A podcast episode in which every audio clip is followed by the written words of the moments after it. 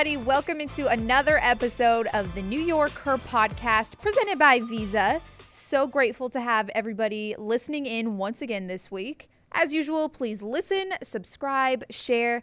We have a lot of meaningful conversations on this podcast, so I'd love it if everybody supported. You can listen to it on Spotify, Apple, Google, or NewYorkJets.com if you want to check out the video. Video is always cool.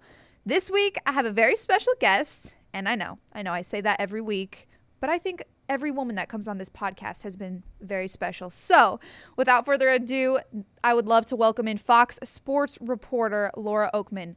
Laura, thank you so much for joining me today. Thank you. Thank you for having me. I so appreciate the conversation. Laura, you've been such a strong female presence within the sports industry since you graduated from the University of Kansas. What first and foremost made you so interested in going into sports broadcast? Um, it's funny, you'll get this. New Yorkers will get this. I'm a Chicagoan and, and we have kindred spirits in some way. And people used to always ask me and still do why sports and how'd you get into sports? And I'm always like, in Chicago, sports wasn't gender. It wasn't like the boys went and watched the Bears on Sundays and the girls went shopping we all watch the Bears together. We all either watch the Cubs or the White Sox together. And and like New York, Chicago is a huge sports town. So eh, sports was always part of me growing up. I never in a million years thought it would be part of my life um, in terms of a career. But I knew at a very young age that I wanted to be a storyteller. My mom told me that when I started writing stories and when I started interviewing people all the time, even though it was probably more called harassment then, and and uh, and a bit of being nosy as a little girl. But she would always tell me she thought I would do something with writing, and would always say you're going to be a storyteller. And so when I went to KU, journalism was my path. I already knew that. And I took a class late in, in life, late in uh, my senior year, that was sports journalism. I was the only the only girl, and I loved it. I, I realized really quickly of all the stories to tell, sports has the best. And um, and it spoke to me the most, but also what was speaking louder to me was you can't do this for a living. There's only one of you in this class. It's hard enough to even go into journalism, but now try to go into sports journalism as a woman back then. So it, it was never encouraged.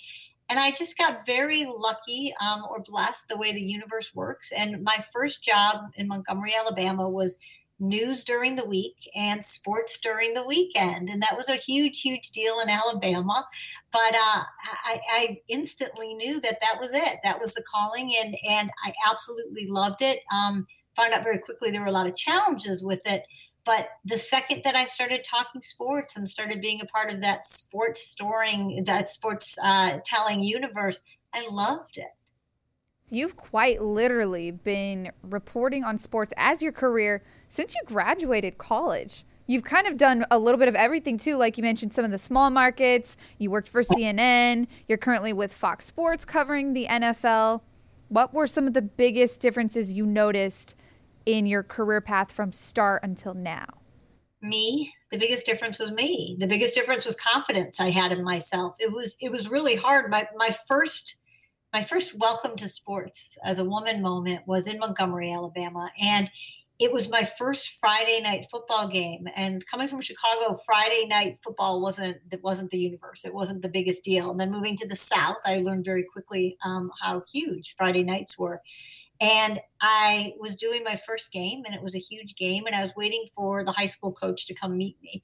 And I was sitting there, Olivia, having a moment. And I know you know this moment. It's it took me nine mm-hmm. months to get my first job, and so I was sitting there having that great moment of you did it, you made it, you're making ten thousand five hundred dollars. Like this is a career now. Like yeah. look at you, go.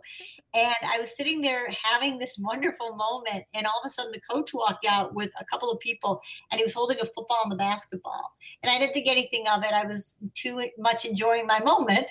And as he walked up, and I went to awkwardly put my hand out, not sure which hand, how he was going to shake my hand but the first thing he said was, "Little girl, I just wanted to make sure you knew the difference between a football and a basketball. And a basketball is round, and a football is oblong." Oh, no. And everybody laughed, and I went from having a moment to all of a sudden um, just feeling dejected and feeling like I got punched in the stomach.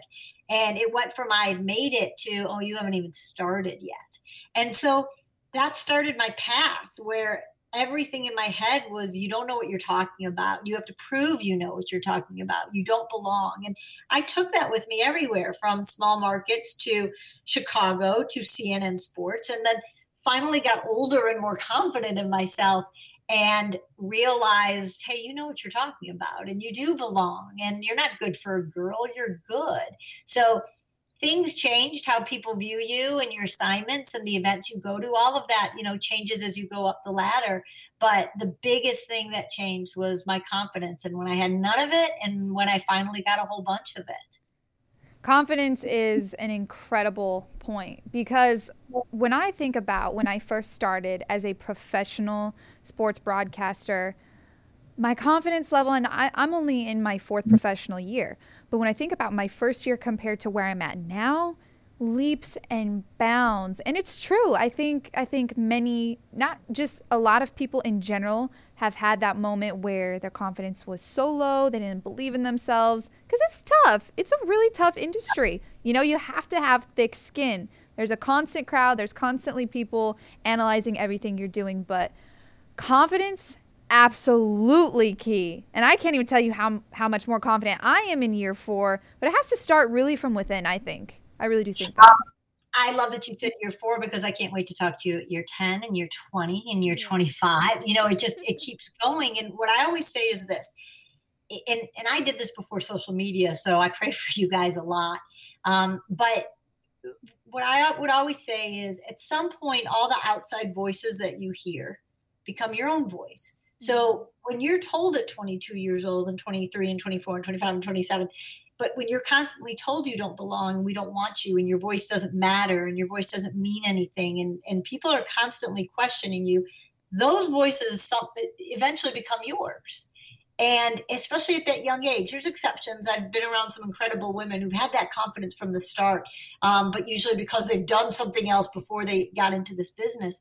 But that was the hardest thing for me because I had to really do that work to make sure that my voice didn't sound like their voices, that my voice started becoming really positive and became my biggest cheerleader and became my biggest advocate. So that way, when everybody else was saying, you don't, you can't do this, you shouldn't do this, we don't want you to do this, my voice was going, you can do this, you're doing this, and you're crushing this. But until that voice got louder, I had a really tough time because it was just my questions were longer than my answers because I wasn't going to ask you how the transition from a 3 4 to a 4 3 was. I was going to have to prove to you that I knew what the 3 4 was versus a, a 4 3. Mm-hmm. And so, uh, you know, the player or coach would sit there and it's kind of like, let's go, let's go, let's get to the question. But my questions were simply a vehicle to show you I knew what I was talking about. And so as my confidence grew, my questions became better. My listening became better because suddenly I wasn't into my own head,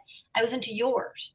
And so for the first time ever, I could be present in an interview, in a conversation, because the old me, the young me, I had two dialogues going on. I had the one that was going on here that you and I are having right now, but then that one in my head was going, bad answer or bad question.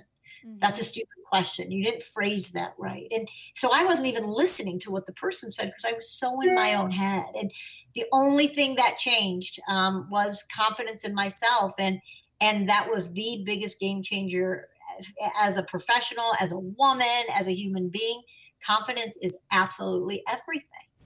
I think you really just pulled some of these thoughts straight out of my head because you. Sorry for getting in there. Sorry about that. But no, it's okay. It's common, right? yeah, your point resonated with me completely again because it's very true. I remember from my first year when oftentimes I found that I was struggling in interviews, it was because, like you said, those two conversations that were going on in your head. You're battling uh-huh. your own voice and trying to have the confidence in yourself that you can do it. And then you're also trying to muster up the courage to do an interview and make it sound like presentable and professional and like you said always wanting to prove that you know the game you know the sport and now you have to ask those good questions to prove it. So i i completely understand the point that you're coming from but i think everyone kind of has to experience that in this industry at some point one point or another to build that confidence and to bridge over into who you're supposed to be and it's a constant journey. I mean, you know, you are you've been doing this for over 20 years now, and almost 30. I mean, it's I used Amazing. to, I normally would say gay that you downplayed it so I'd sound younger, but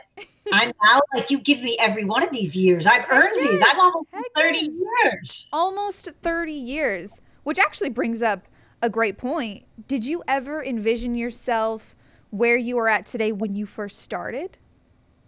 No. And and I'm going to guess you have this a little bit now too, but I just wasn't seeing older women. It was hard enough just finding a woman. And so it was more about just getting a gig and getting it, you know, getting a job. And I never thought about what how to turn a job into a career because I wasn't watching longevity of women. And that's the biggest thing now. Whenever I talk to young women, I always say, I want you guys, I get it. Look at the women who look like you. You know, look at your age. Look at the women who have the jobs. You know, for you, look at all the team reporters, and you're all around the same ages, around the same ages. But what I'll always say is, but start looking at the women who've really done this for a long time now, because thank God there are, a, you know, a good number now, not enough, but a good number. And what I'll always say is, look at what they've done, because it went from I have I landed a sweet gig to how did I build a career in this business, and and I always kind of say my transition in life once I got the confidence and I felt really good about myself and and felt really you know, really cocky in terms of, hey, I beat sexism. You know, like, look at, I've done this for a long time and I've proven myself not as a woman, as a journalist and as a sports broadcaster, not as a woman. But suddenly when I thought, okay, I, I beat sexism, ageism smacked me in the face. Mm-hmm. And that was a whole different conversation in my head and a whole nother rabbit hole to go down. And so I never, you know, in my 20s and a million years, I didn't think about what would it look like in this business in my 30s and my 40s and my 50s because everybody was telling me I couldn't get in, period. So I never thought, how do I make it last? So I'm really proud of that. And, and I jumped you by saying, you know, almost 30 years, but because I am really proud of that. I'm really proud that for so many years when I started, I looked around and I looked at your path and I looked at her path and I looked at her path and why are they getting those jobs and why am I not getting these jobs? And then one day I just looked around and was like, I'm here. Like I'm still here doing this. And it was one morning, I'll never forget this. I was in a hotel room on a Sunday morning. It was about three years ago. And I was getting ready for the game and my phone started blowing up. And that's very unusual. As you know, like your friends and family learn not to not to reach out Sunday mornings. Mm. And my phone was blowing up. And I looked and I had a tweet alert and it was congratulations, you're the third longest tenured sideline reporter in NFL history. And so my phone started blowing up from from people responding to that. Yeah. And my first reaction was to make an age joke and to you know kind of be self-deprecating that's usually where i go yeah. or to diminish something that's where a lot of women go but I was so overwhelmed by it because all of a sudden I thought all these years I looked at other people's paths and, and suddenly I woke up to, uh, you know, to a barrage of tweets saying, you've been doing this for a really long time. And that was the greatest gift I could have ever received when I finally went, oh, not only are you doing this, but you've, you've been doing it and you're still doing it. And that was, that was one of the biggest rewards I've ever gotten. What an incredible gift. Like you mentioned, just a, a gift probably that you didn't necessarily expect but thank, like you said though, thank God for women like you in this industry who are proving to other young women that we deserve a space. And not only do we deserve a space, but we deserve to stay in this space, especially when working hard. So yeah, it's it's an incredible accomplishment. And now that you think about it, like you said, you've almost been doing it for 30 years. Do you ever envision yourself doing something else? I was like, please don't say 30 more. I get so nervous. Like, do I envision what?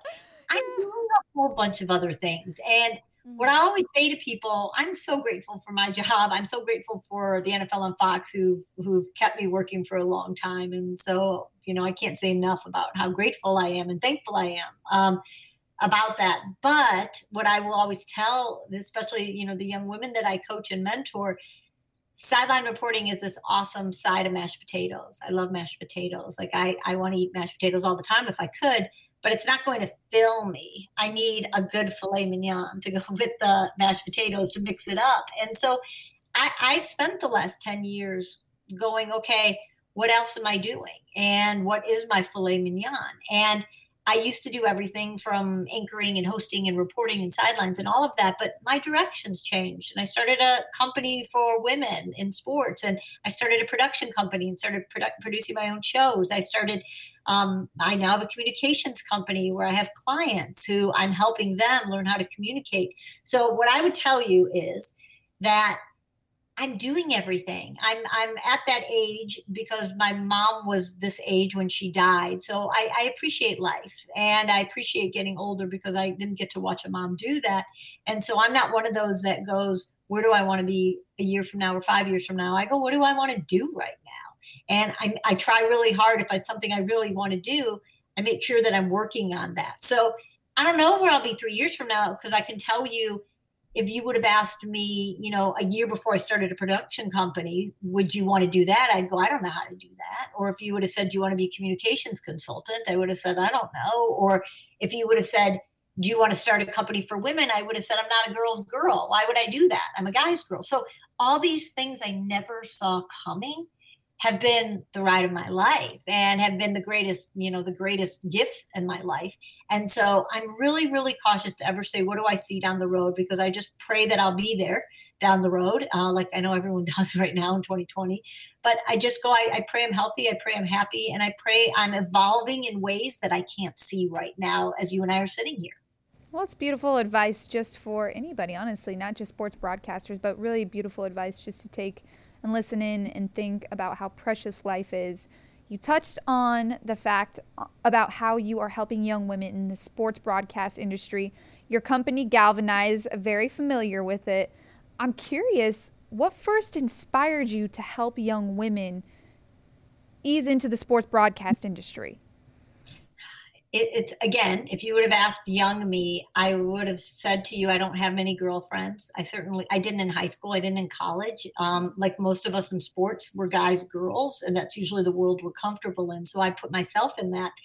And I didn't have any women mentors and I didn't have any women friends in this business. And not because I was, um, not because of cattiness, not because of competition, all those stereotypes, but because it's so hard and because you just kind of have your head down and you're working to make your own path and i wasn't looking at a path alongside of me or behind me or in front of me to say hey can you help me?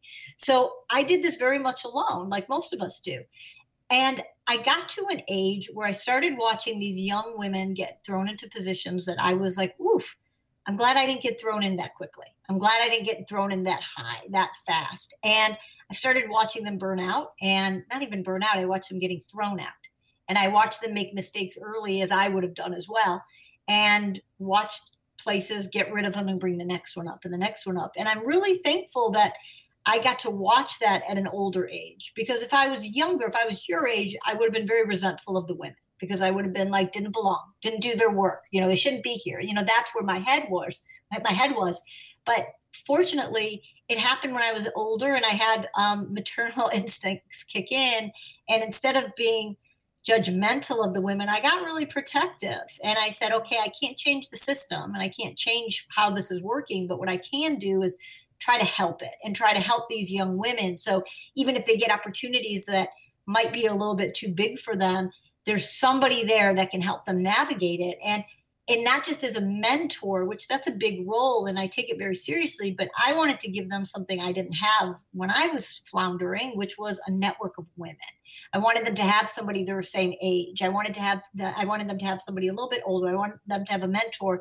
And so I started, you know, really thinking, how do I create a culture? How do I create a network of women who don't judge each other, who don't size each other up and don't look at each other as competition, but look at each other as allies. And that was a dozen years ago. So it's been it's been happening. And the first time I did a boot camp, I didn't know what it was. It wasn't called anything. I just was like, how can I help? And it was about 20 women who all wanted to be on camera. And it took about four months to get them, you know, to find 20 women who wanted to do it. And now, about a dozen years later, and over 2,000 women later, um, we have women from all ages, all stages, and it started with women on camera but now it's women behind the scenes it's producers it's directors it's writers it's pr it's advertising it's agents we're we're across the board Galvanize which is women in sports period and it's uh it's been awesome. It's again, I keep talking about gifts, but it's been one of the greatest gifts of my life. Well, I'm very appreciative of the honesty you talking about. You know, if you grew up in the era that we did, you might look at women differently in in sports broadcasting just because like you said it was head down constantly worrying about your own path, which is completely understandable. But like you said, times have changed. Very, very thankful. In my opinion, I think the industry has changed a lot in the fact that women are very supportive of one another. And, you know, like oftentimes in the past, there weren't a lot of spots for women. So I think it was a little bit more challenging because people looked at it more as a competition. But now everyone knows and feels like there's a, a seat at the table for everybody. So I think there's a lot more support just among women and among each other, which I think is needed, very much needed in this industry. Yeah. It, it's hard because there's so many more of us, which is awesome, but there's yes. not enough of us. It's there's true. more of us at a seat at the table, but we're not running the table yet. We're not running the rooms yet. And I think that's when we're going to really see the biggest difference in this business. Mm-hmm. Numbers is awesome. You know, there's so many more of us. I, back in the day, I every big event I went to, every the first Super Bowls I went to, or World Series or NBA Finals, I would count women because I could. And so it started on one hand and then it's, you know, went to two hands. And now the great news is I can't count anymore. You know, there's so many of us. But if I wanted to count executives and I wanted to count women in power, I'm back to one hand again. Yeah. So I always say, like, we've come so far in numbers, but we have so much further to go in terms of truly making an impact in this industry.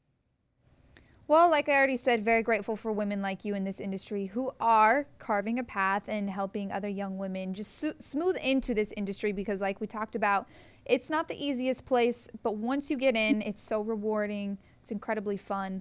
Laura, I also wanted to ask you you've covered some very incredible events from Super Bowls to NBA Finals, World Series, Olympics. I- I'm so curious, what is one of your favorite events you've ever covered in sports? Uh, it's always so hard. Um, I'm going to give an answer that sort of d- uh, does a little back channel, and I apologize for it because. I mean, covering the Olympics is awesome, and I've done three of them and hosted three of them, and and that's pretty magnificent. You know, there's a different sense of pride. There's a different sense of, I mean, you're allowed to root for the Jets. You know, I've never been able to root for a team, and you're there rooting for your country and there's a di- there's a different feeling to that which is really neat that you don't have to apologize or kind of quietly wear your fandom. You get to openly root for the olympians which is a really cool experience. And and the bigness of olympics um, never lo- is never lost on me. But last year I called my first Super Bowl and it was for Westwood One Radio and it was Kevin Harlan and Kurt Warner and Tony Boselli and um, to be doing it at this age uh, was pretty amazing. I, I I'm done with bucket lists. Like I said, I kind of do it. You know, if I if I want to if I if I'm going for something, I go for it. I don't have a, a wish list anymore. I try to make it my what what to do right now. So I had sort of said I'm okay with never calling a Super Bowl. I've covered so many of them, and then all of a sudden, standing on the field pregame and everybody getting kicked off and you know and all of a sudden looking around and going oh my god like you're covering a super bowl and and i'm really thankful that it was at this age where i really truly appreciated it and i truly had the confidence to go I belong at the Super Bowl. You know that I'm not questioning it. I'm not questioning if anyone else deserved it or whoever else was doing it. I just was really happy that I had that I was covering it and that I had earned it. Um, but that's the that's the real answer um, in terms of events. But what I would say to you is when I was a young reporter um, and I was covering NBA finals, and as a Chicago girl, I traveled with the Bulls during the heyday for the second three-peat. So that was pretty amazing. But during that time, I met my best friend in the world, Stuart Scott. And Stuart had just um, just gotten off of ESPN two, and I was in Chicago and just about to make my jump to CNN Sports, which was a big jump for me. And we had met and became best friends, and we would travel and you know with the Bulls. And Stuart was a Chicago guy.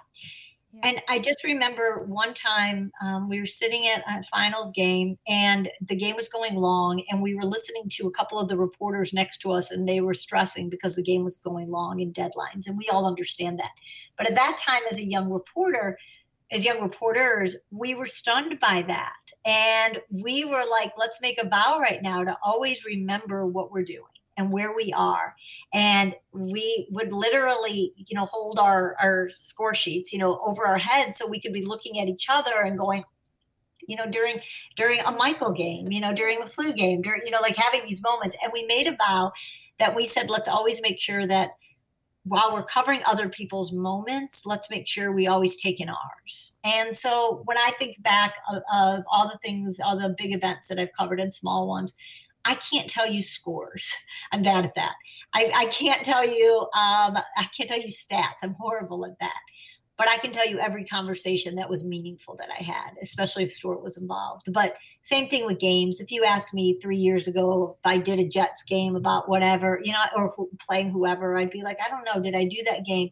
But then I would look and go, oh, I had the greatest conversation actually mm-hmm. with, you know, with this player back then. And I'll never forget those. So, so such a long answer. I apologize. But what I would tell you is, the big events, the small events, they're also meaningful if you make them that way. And so I'm very aware of the conversations I've had with players, with coaches, with friends, with Stuart. Um, that's that's what I think about. And when I play my highlight reel in my head, I very rarely see Michael Jordan making a shot, but I always, always, always see Stuart sitting next to me going, yeah. My God, you know, when Michael made something. So um, I think the older you get, that's probably everyone's answer in life, but that's the stuff that really means something now. That's what I really love about sports too, personally, is how much it just brings people together.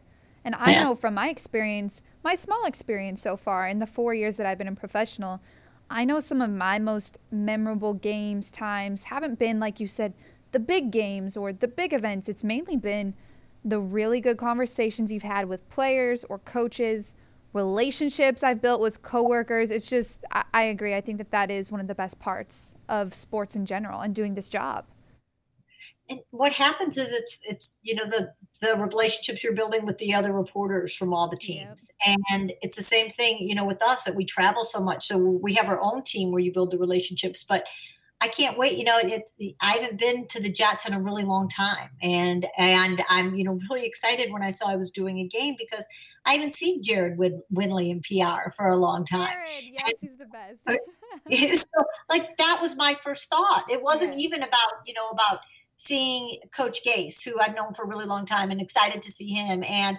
don't get me started on Frank Gore, how much I love Frank and Joe Flacco. You know, like all these people I can't wait to see. But my first thought was, I haven't seen Jared in a million years. And I couldn't wait to call him and be like, how are you? Yeah. So I think that's the stuff, you know, again, it's just you're it's exactly what you said. It's relationships are everything. And how blessed are we to have the backdrop of games in the middle of that but i think what's in the forefront are the relationships you build the people that you get to know and then a really cool backdrop of an event going on behind that yeah uh, really quickly before I let you go, Laura, actually, your shirt really reminded me. And for those of you who are just listening and not actually watching, her shirt says Woman Up.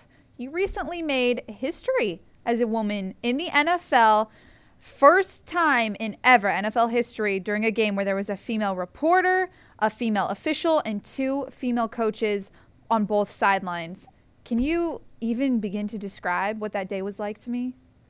No, I can't. You know, it's it's funny because so many of us have said this for so many years with every first, right? Like every time there's a woman first, and we always say the same thing, which is I can't wait for the day that it's not a story, but it is a story. And so I was so excited and so thankful that the universe and the schedule makers lined it up that I was going to be a part of that.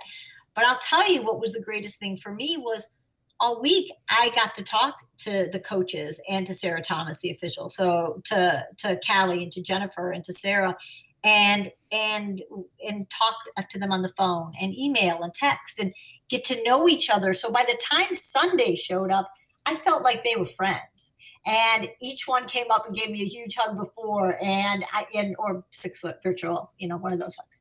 And to be able to again be able to talk to them about um, not just on camera what I was saying, but to know how excited they were. And what was really neat for me was it's very galvanizing.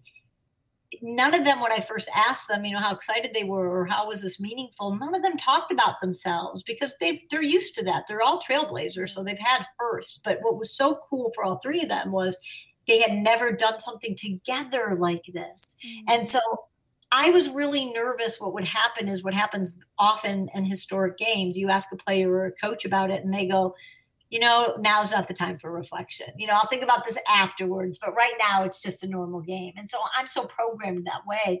But what was really tremendous was all three of them were like, this is a moment and let's soak in the moment. And I was really, really happy for that because it allowed me to cover that story the same way. And I'm so thankful because the only thing, you know, that the only thing better or as great as women supporting women or great men who support women. And I'm yes. so fortunate that I have a producer at the NFL and Fox named Mark Titleman. And Mark was all for that story. And my play by play guy, Kevin Kugler, and analyst Chris Spielman are, are girl dads. And so all of them, my whole team, and my director, who Greg Scopatoni, who's also a girl dad. So I had this group of men who understood the magnitude. And so I got to tell two stories on air, and that might sound like nothing, but in an NFL broadcast to be able to talk about women making history twice in one game is huge. And so mm-hmm. I'm so appreciative that um, that we had women who took in the moment and that I work with a group of men who were like, yeah, like, you know, let's do this moment right and not just let Laura talk for 10 seconds. So it, it just was such a privilege to be a part of it, a privilege and a pleasure to be a part of it. I can't even imagine, honestly. I wish I was at that game. I, w- I would have loved to just even be a fan in the stands and be a part of that. But I, I agree. It's incredibly, incredibly important to have support from not only women, but men too. So very, very grateful to hear that you had that on both sides. Laura Okmin, I cannot thank you enough for your time. I'm so appreciative of it. The world can see how talented and kind you are. Thank you so much for joining me on another episode of the New YorkHER podcast. Can't thank you enough. Thank you for having me. You are wonderful. I so appreciated this conversation, Olivia. Thank you. That's a wrap on another episode of the New YorkHER podcast presented by Visa. Big thanks to everybody who's been listening and subscribing each and every week. The support is very much appreciated. And another huge thanks to Fox reporter Laura Okmin. Incredible to have her on. Again, everybody, share, subscribe, listen to it on any platform that you can. I appreciate the support, and I'll see you guys next week.